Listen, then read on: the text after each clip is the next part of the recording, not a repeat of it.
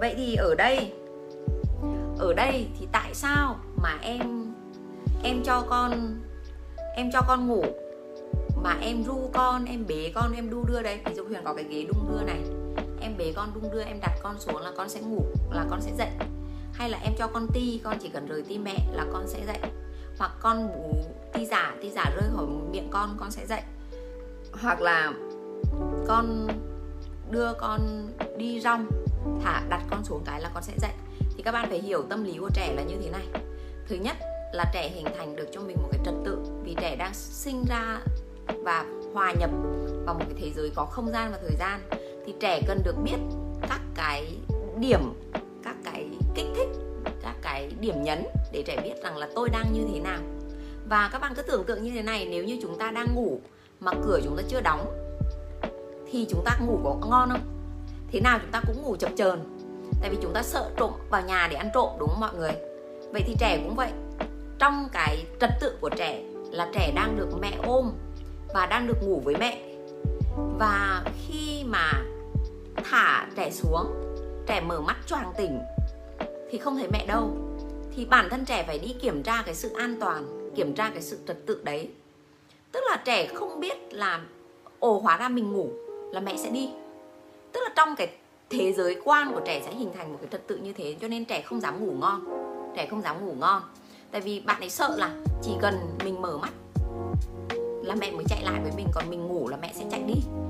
À, chỉ cần mình ngủ là bố và bà sẽ đặt mình xuống giường và mọi người sẽ rời bỏ mình.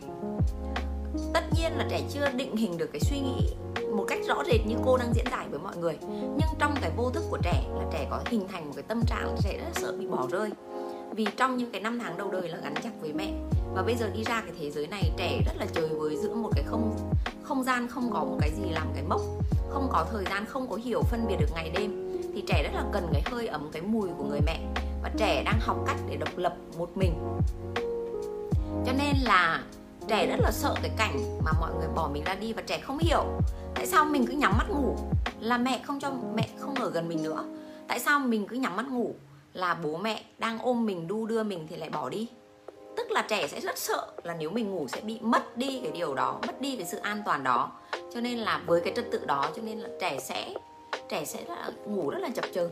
Ngủ để tỉnh giấc để kiểm tra xem là mẹ có ở đấy không ông có ở đấy không bà có ở đấy không. Đấy là cái thứ nhất.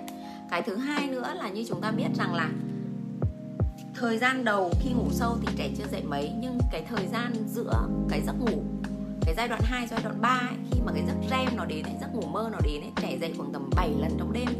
Có những bạn dậy bạn ấy o ẹ xong bạn ấy ngủ.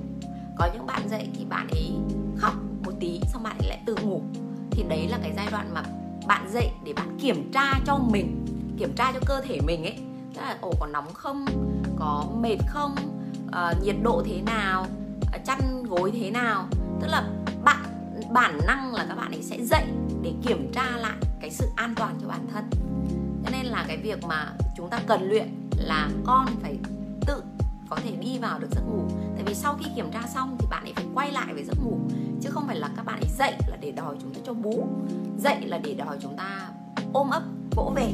Các bạn phải hiểu được bản chất nó là như thế.